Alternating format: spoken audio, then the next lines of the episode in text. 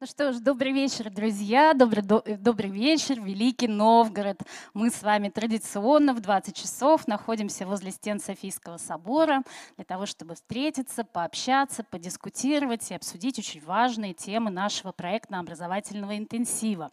И прежде чем мы сегодня начнем, я хочу с вами поделиться некоторыми цифрами, потому что у нас проходит акселерационная программа.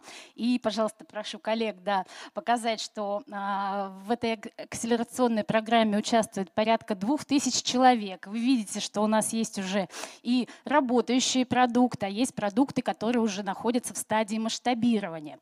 Наши участники самые активные, они живут в Москве, Санкт-Петербурге, Республике Башкортостан, Новосибирской и Ярославских областях. Если говорить про популярные рынки, в которых представлены наши проекты, то это рынки Технет, Эдунет, Хелснет, Эконет и Фуднет. А какие же технологии используют участники нашей акселерационной программы? Это нейротехнологии, технологии машинного обучения, большие данные. И самая популярная технология — это искусственный интеллект. И именно поэтому сегодня мы пригласили выступить э, Дмитрия Филипского, человек, который очень много знает про тренды, про то, как развивается искусственный интеллект в России и мире. Дмитрий, вам слово. Спасибо большое, Елена, э, за представление, но я вынужден его немножко уточнить. Я представляю Сбер, а именно Сбер AI — это R&D подразделение, которое занимается именно разработками в области искусственного интеллекта и машинного обучения. То есть мы, с одной стороны, делаем, делаем серьезную науку, а с другой стороны внедряем ее в какие-то серьезные уже рабочие прототипы и продукты, используем их как внутри банка, так и, так и за его пределами. И давайте начинать. И с чего же мы можем начать в 2021 году? На самом деле, ну, вариант здесь только один. Начать мы вынуждены так или иначе с ковида, который изменил э, планы, наши планы на жизнь, э, планы стран, компаний, экономики просто каждого государства. И еще раз доказал нам и показал нам, что э, сейчас э, экономики и там, вообще принятие решений, основанное на анализе, на аналитике, уже теряют свою актуальность и не приносят столько пользы, сколько решения и экономики, основанные на предсказаниях. Соответственно, как вот вы могли видеть из этой картинки, если бы мы умели хорошо предсказывать, то, возможно, мы бы узнали раньше, что нас ждет, а эти все новые штаммы коронавируса, и могли как-то к этому лучше подготовиться, подготовить там, лекарства, вакцины, и сейчас бы сидели, возможно, уже без масок. Вот. И, э, соответственно, самое э, важное наверное, направление в науке и там, в компьютер-сайенс, которое нас может приблизить к, э, к внедрению именно вот этих решений, основанных на предсказаниях, это искусственный интеллект или его на самом деле более практическое какое-то э, выражение — это глубокое обучение, deep learning. Как вы можете видеть, за последние 10 лет он показывает э, просто феноменальный рост, количество публикаций научных увеличивается год от года. И ну, конца и края этому не видно на самом деле, и, скорее всего, именно из этого направления так или иначе разовьется настоящий сильный искусственный интеллект э, там, в каком-то обозримом будущем. Но что важнее всего, на данный момент, вот по состоянию на 2021 год, что существует тренд, который на самом деле является основополагающим в моем, скажем так, рассказе и в этой презентации, которая идет как раз на нитью через все остальные более мелкие тренды, это движение к мультимодальности. Как вы можете знать, сейчас э, существуют различные направления там, в глубоком обучении, в машинном обучении, например, компьютерное зрение, э, обработка естественных языков, графовая аналитика, графовые нейросети и много чего другого. Но основной тренд видится в том, э, что рано или поздно будут созданы такие модели, которые объединят в себе различные модальности и могут, смогут принимать гораздо более сложные решения, основываясь на данных из абсолютно разных источников, э, там, будь то картинки, информация с камер, текст, все, что вы пишете там, в социальных сетях, говорите, э, говорите в телефон, там, наговариваете своему голосовому помощнику и так далее. И в подтверждение этого здесь приведены слова, на самом деле, отцов искусственного интеллекта и машин, там, глубокого обучения. Юргена Шмидхубера, который является научным руководителем Artificial Intelligence Research Института, который создан также при поддержке Сбера, и Йоши Бенджо, одного из крестных отцов искусственного интеллекта, которые как раз говорят о том, что так если немножко сказать своими словами, что мультимодальность — это новый черный, то есть это тот тренд, который будет с нами в ближайшее время и определит, скорее всего, будущее. И, соответственно, динамика научных работ по, по этой теме, по вопросам мультимодальности в последние годы также стремительно растет. Этих работ становится все больше. Но остальные в целом работы также существуют, и компьютерное зрение уже на протяжении довольно долгого времени остается лидером по объему э, публикаций, научных статей, разработок, но NLP, обработка естественных языков, его стремительно догоняет, этому способствует разработка трансформеров в недавнем прошлом, о чем мы поговорим еще дальше более детально.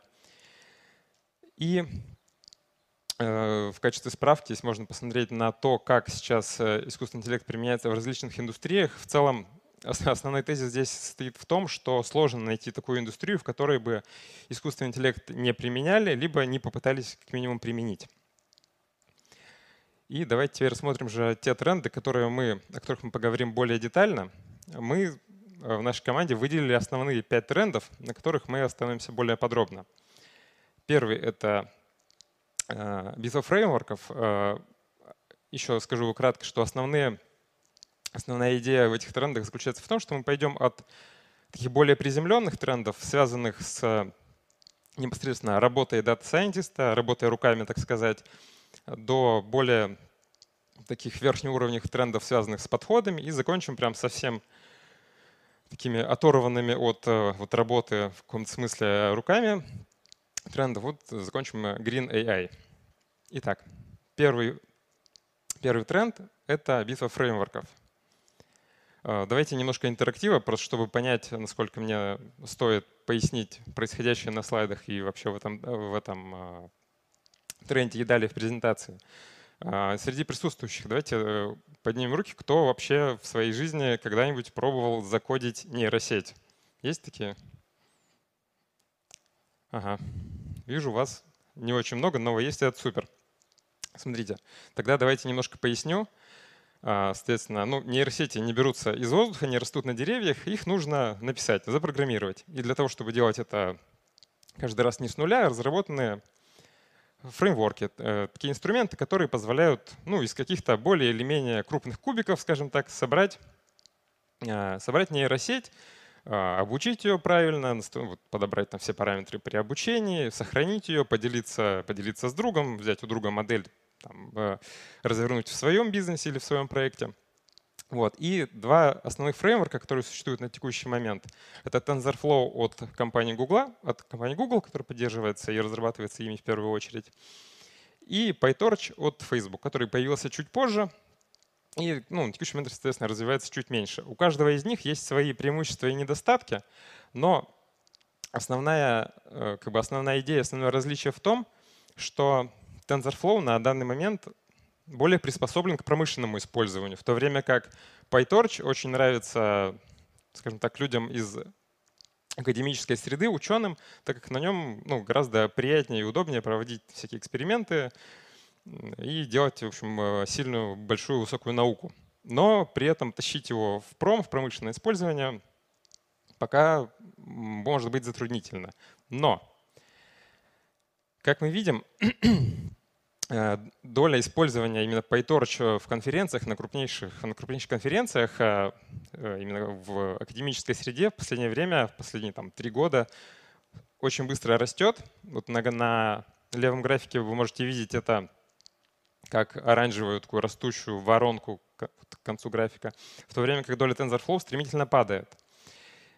И это, с одной стороны, нам говорит об интересах в академической среде, но популярность TensorFlow растет также и в более широком э, TensorFlow падает в более широком понимании, если мы посмотрим просто на количество поисковых запросов и увидим, что к июлю 2021 года, то есть вот буквально сейчас, их популярность уже сравнялась, и PyTorch, скорее всего, станет гораздо более популярен в ближайшие годы. Как в research среде, так и уже в промышленном использовании. И, собственно, в этом и заключается наш, скажем так, прогноз относительно инструментов, что для Data Scientist PyTorch станет основным инструментом как для разработок, для исследований, так и для промышленного применения моделей в ближайшие 5 лет к 2025 году. И да, еще один point, скажу, который касается всех трендов. Мы э, здесь фокусируемся на том, что нас ждет в ближайшие 5 лет, так как э, сфера искусственного интеллекта, машинного обучения, глубокого обучения там, меняется и развивается очень быстро, и загадывать дальше ну, довольно было бы с нашей стороны неблагоразумно. Перейдем дальше. Второй тренд э, — это вера в reinforcement learning, обучение с подкреплением. Обучение с подкреплением — это тоже, я думаю, что стоит дать небольшую, небольшую справку. Оно всем нам с вами знакомо. Э, обучение с подкреплением — это то, как учимся мы, то, как учатся наши дети, то, как мы дрессируем своих животных. Основная идея очень проста — у вас есть какое-то действие, которое агент должен сделать. Естественно, если он принимает правильное решение, он получает награду. Принимает неправильное, награду не получает.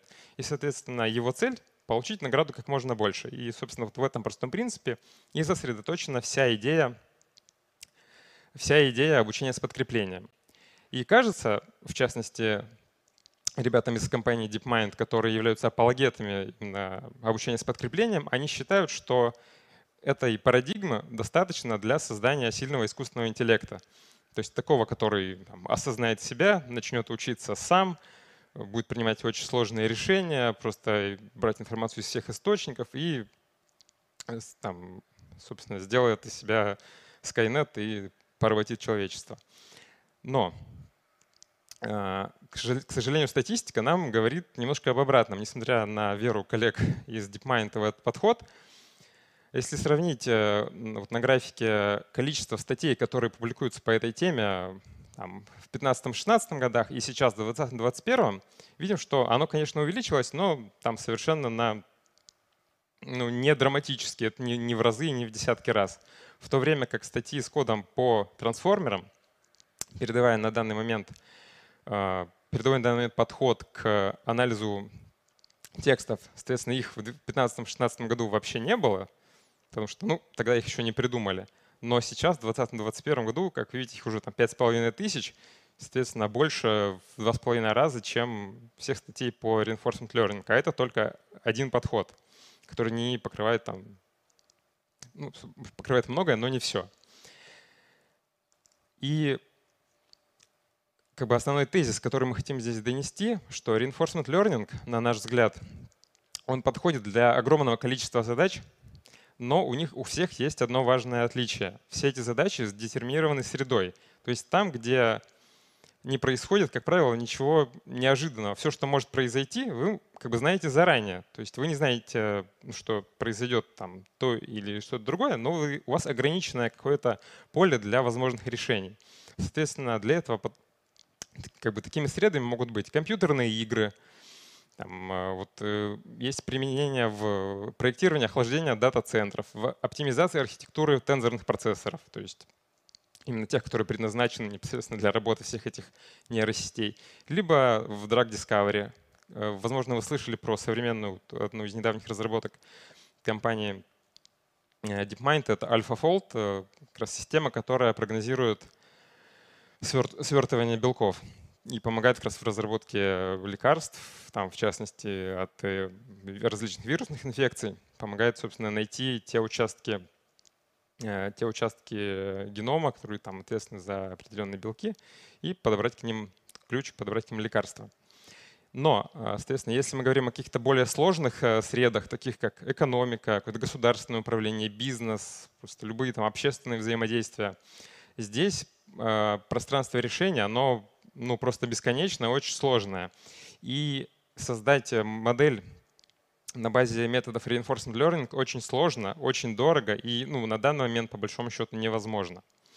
Соответственно, скорее всего, к 2025 году ну, ситуация не поменяется радикальным образом. RL будет развиваться, но он не станет сильным искусственным интеллектом, он будет все так же применяться в каких-то ограниченном наборе задач, в комбинации с другими методами, но это, скорее всего, не является той серебряной пулей, которая решит э, все наши проблемы.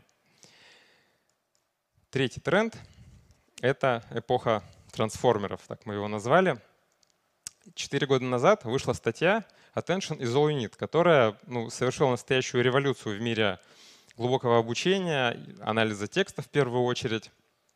И началось, началась эта революция с существенного прогресса в задаче машинного, машинного перевода. То есть э, эта статья появилась и существенно просто там на двузначные цифры улучшила предыдущие, результаты предыдущих моделей в переводах там, практически с любых языков на любые, а, благодаря тому, что была предложена новая архитектура, которая вот э, можете на видео тоже заметить, как она как основной подход к тому, как она работает. У вас есть два основных блока. Это энкодер и декодер.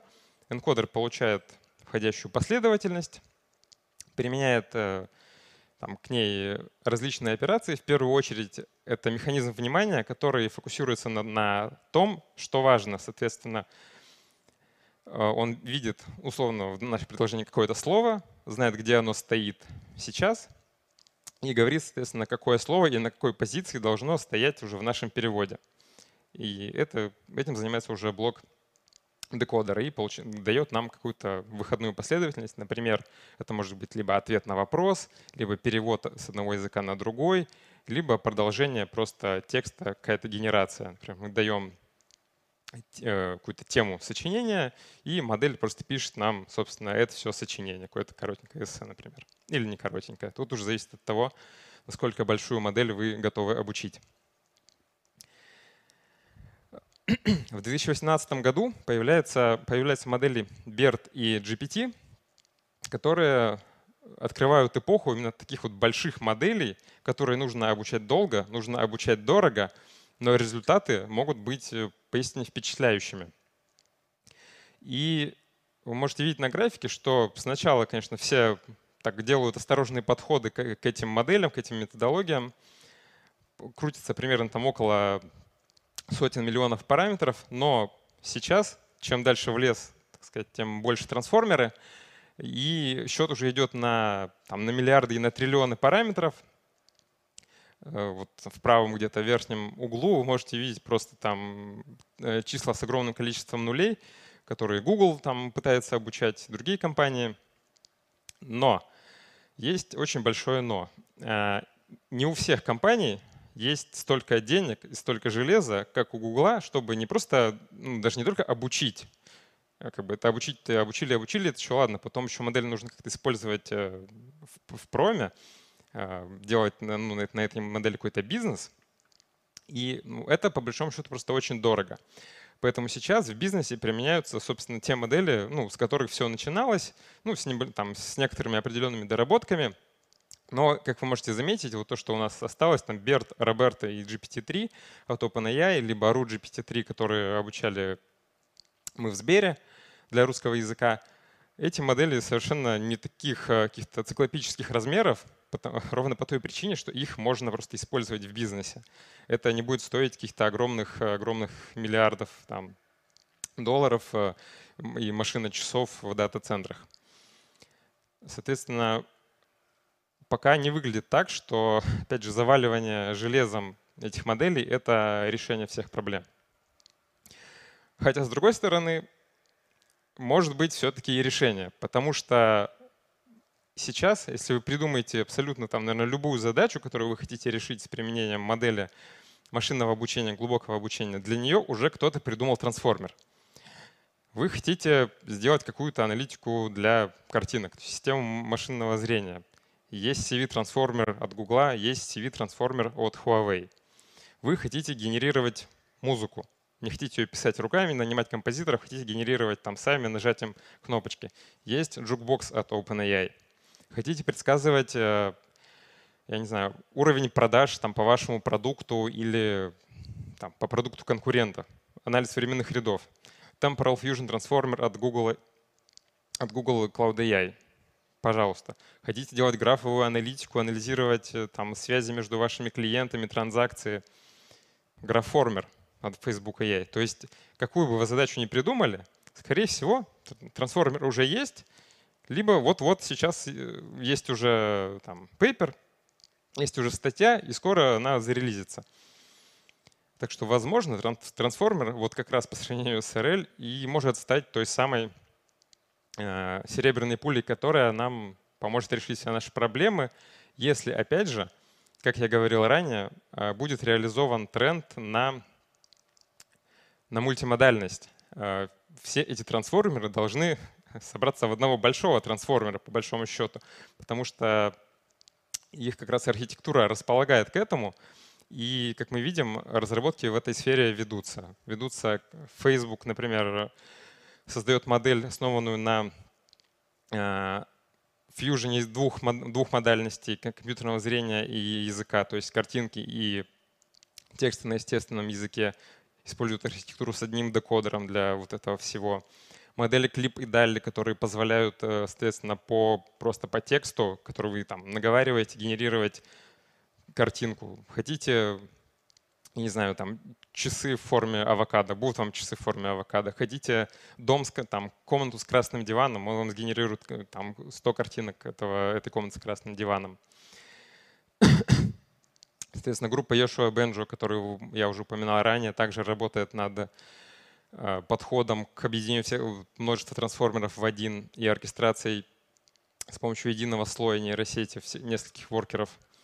Также Сбер, опять же, работает как уже над названными мной выше моделями клип и далее для интеграции, интеграции картинок и текста в единую модель, так и над более сложной системой, которая называется Fusion Brain — которая позволит объединить в себе уже четыре модальности. Это картинки, текст, временные ряды и графы. Также здесь используется архитектура с единым декодером и разрабатывается нами в Сбер.ai совместно с Институтом искусственного интеллекта. Прогноз, э, который касается трансформеров, все-таки заключается в том, что рано или поздно, а именно к 2025 году, по нашей оценке, они все-таки станут мультимодальными и такие модели смогут решать большую часть прикладных задач, тех, которые сейчас э, приходится решать отдельными моделями, обучать каждую отдельно, каждую отдельно катить в пром. Это, опять же, отдельные деньги, отдельные силы, отдельные ресурсы. И, скорее всего, именно такие модели, э, вот, э, исходя из того, что мы видим сейчас, насколько их удобно, приятно использовать в, промышленном, в промышленных процессах, именно они станут тем отраслевым стандартам, которые мы будем наблюдать в следующие там, 4-5 лет. Небольшой такой, еще небольшая такая пугалочка про трансформы. Если вам еще не стало страшно от того, что они могут решать все задачи, то Microsoft там, совместно с OpenAI разработал э, такую фишку, которая называется GitHub Pilot. Это помощник программиста, который генерирует код на основе там, текстового описания, комментариев, уже написанного ранее кода. Соответственно, нужно просто нажать кнопочку Copilot «Помоги мне», и он сгенерирует, ну, в целом, неплохой код.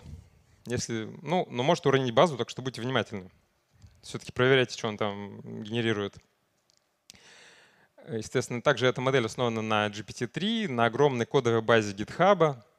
И, опять же, небольшой тизер. Мы в Сбирае также работаем над похожей разработкой, которая будет генерировать хороший код, не будет ронять базы. И, скорее всего, покажем ее где-то к концу года.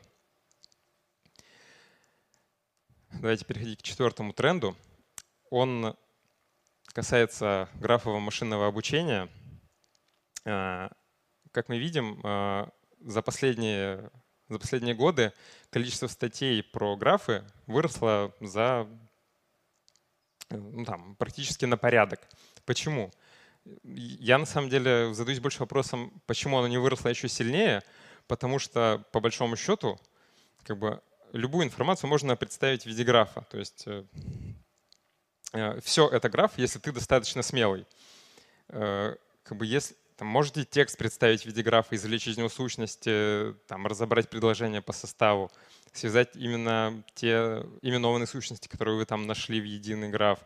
Можете из картинок извлечь сущности, также посвязывать их, описать какими-то там, сказать, что это машина, у нее четыре колеса, она красная, там, такой-то модели.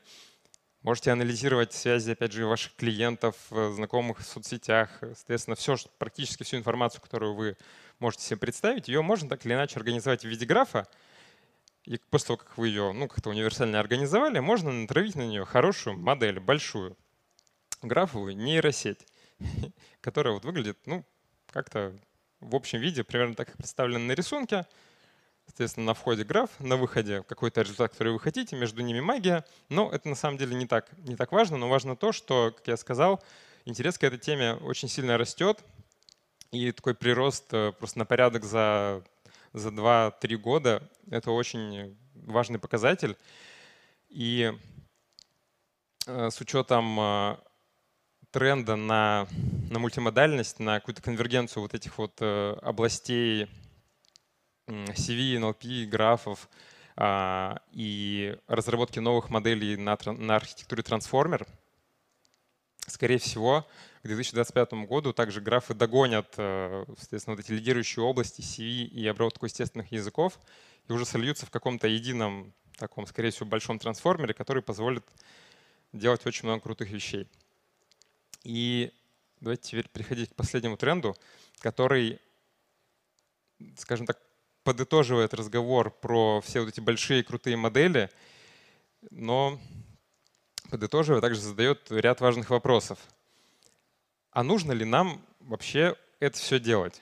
Вот эти вот все огромные модели из там, триллионов, миллиардов и триллионов параметров, как бы настолько ли они хороши, что мы хотим, с одной стороны, тратить кучу денег, а с другой стороны, э, там, тратить кучу природных ресурсов э, на выработку электричества, производство всего этого железа, видеокарт, процессоров, памяти там, и так далее, и так далее, дает ли нам э, вот эти все огромные модели вот такой прирост, которого мы ну, пропорционален ли он тем э, как бы, деньгам и ресурсам, которые мы тратим?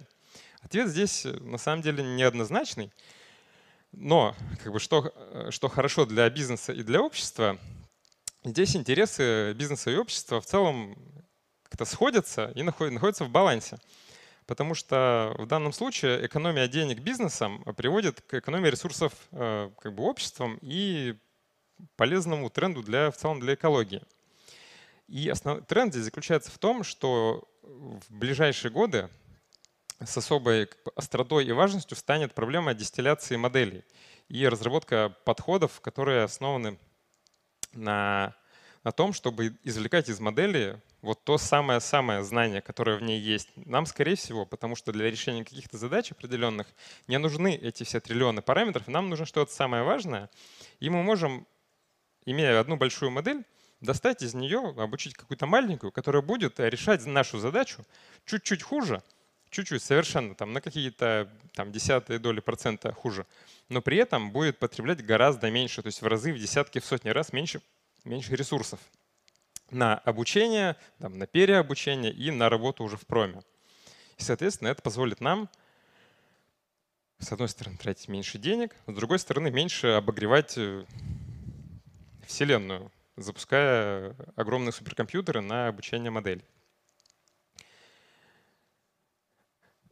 Как мы видим, даже сейчас есть уже разработки, направленные на, на создание маленьких легких моделей, которые при этом э, имеют, обладают ну, большей частью всех тех преимуществ, которые обладают большие модели. Есть отдельные инструменты, такие как TensorFlow Lite, э, которые разрабатываются Google для того, чтобы и поддерживать и гонять модели там, на маленьких каких-то устройствах типа телефонов.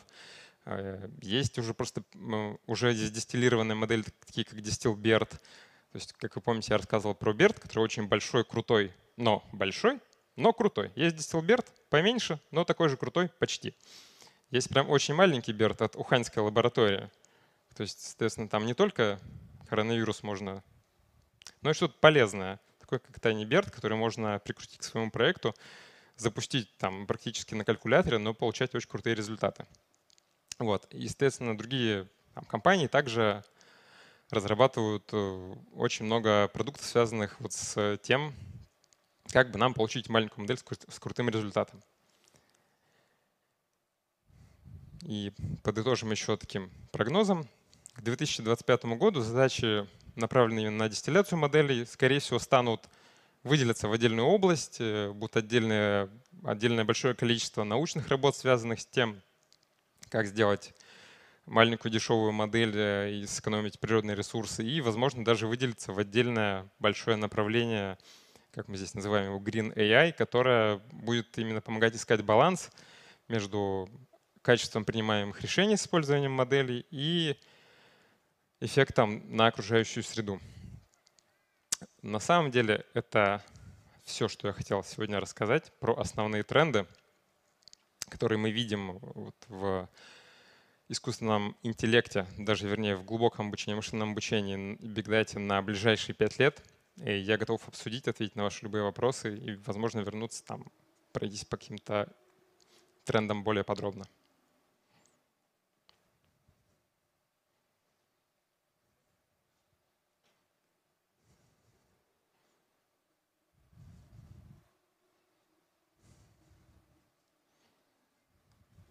Спасибо огромное, Дмитрий. Да, друзья, у кого есть вопросы, пожалуйста, подходите к этому микрофону. А, добрый вечер. Вы сегодня много рассказывали о том, а, как изменится жизнь разработчиков, а как изменится жизнь пользователей. Вот, например, телефон. Что он научится делать из того, что сейчас не умеет? Сложно сказать, что он научится делать что-то новое.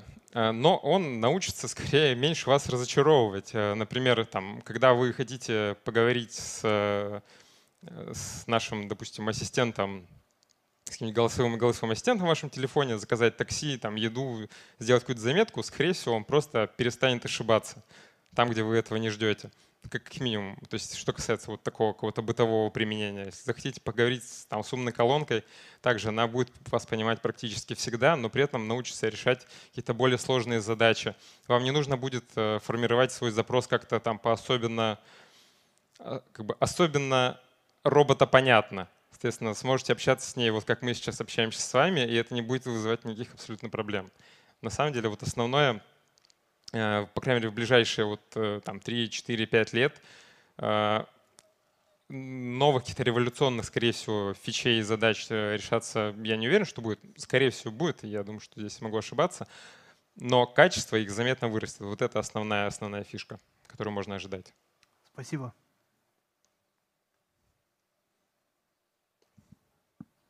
Дмитрий, здравствуйте. У меня здравствуйте. вопрос скорее этический, чем технический искусственный интеллект развивается, да, все идет постепенно и все лучше и лучше. И вопрос у меня такой, а не наступит ли постепенная деградация человека, если за него все будет делать искусственный интеллект? Ну, это сложный вопрос, э, как бы, который нас отсылает э, вот, к знаменитому мультипликационному произведению «А «Есть вы тоже за меня будете?» Ну, соответственно, нет. Как, бы, как минимум получать удовольствие искусственный интеллект за нас не будет. И я думаю, что на самом деле к деградации человечества это, это не приведет, потому что, чтобы как минимум все это разработать, нужно приложить очень, очень большие усилия, чтобы это поддерживать тоже, и как бы, человечество будет развиваться хотя бы для этого. А, то есть там очень, очень большая, опять же, наука, но и простых пользователей, которые просто а, используют вот эти вот достижения искусственного интеллекта, машинного обучения в своих каких-то бытовых, бытовых целях — это просто облегчит им жизнь. Это не, не заставит их там меньше думать. Это просто заставит, э, даст им время, которое они могут потратить на что-то более полезное. Как раз таки там пойти почитать книгу, не знаю, посмотреть фильм, выучить язык, вот, взяв э, какой-то умный учитель, который оптимизирует там ваше обучение языка, подбирает для вас наилучшую программу. То есть я думаю, что здесь наоборот э, как бы открываются новые возможности для человеческого развития, потому что освобождается куча времени, не тратятся ментальные ресурсы на принятие каких-то ненужных решений. Я вижу здесь только позитивные, на самом деле, сценарии. Спасибо. Здравствуйте. Здравствуйте. А, скажите, пожалуйста, а, как на ваш а, ну, то есть вы много рассказали о том, что искусственный интеллект уже на сегодняшний день может, угу. что он будет уметь в ближайшее время. А что на данный момент э, искусственный интеллект делать принципиально не может? И есть ли такие вещи, по вашему мнению, что он не сможет сделать в принципе никогда? И не преувеличен ли оптимизм относительно использования нейросетей сейчас? Вы, в принципе, немножко об этом упоминали. Или действительно все, может быть, закономерно идет к созданию того самого искомого некоторыми людьми сильного искусственного интеллекта, и стоит подождать, когда IT-гиганты, такие как Google, оцифруют там Вселенную всех нас вместе с ней. Ну, как подож... на ваш взгляд? Подождать, может быть, конечно, и стоит, но прям всерьез рассчитывать на это в ближайшие, по крайней мере, годы я бы, я бы не стал. И вот я опять же повторюсь, что лучше просто ожидать от э, искусственного интеллекта и от нейросетей не то, что они сделают, э, там, что это будет одна большая там, зеленая кнопка, сделать хорошо, а это просто будет вот много маленьких кнопочек, которые будут э, помогать вам просто вот решать какие-то повседневные задачи более просто, не тратить свои силы. Что, если говорить о том, что искусственный интеллект сделать сейчас не может — слушайте, ну затрудняюсь. Пока вот он, например, с трудом может победить человека в покер, если это не хедзап. Например, если там 9 человек за столом, он уже с человеком не справится. Когда-то, наверное, сможет, если его железяками закидают. Но пока нет. Пока вот в карты, пока в карты сложно. Спасибо большое.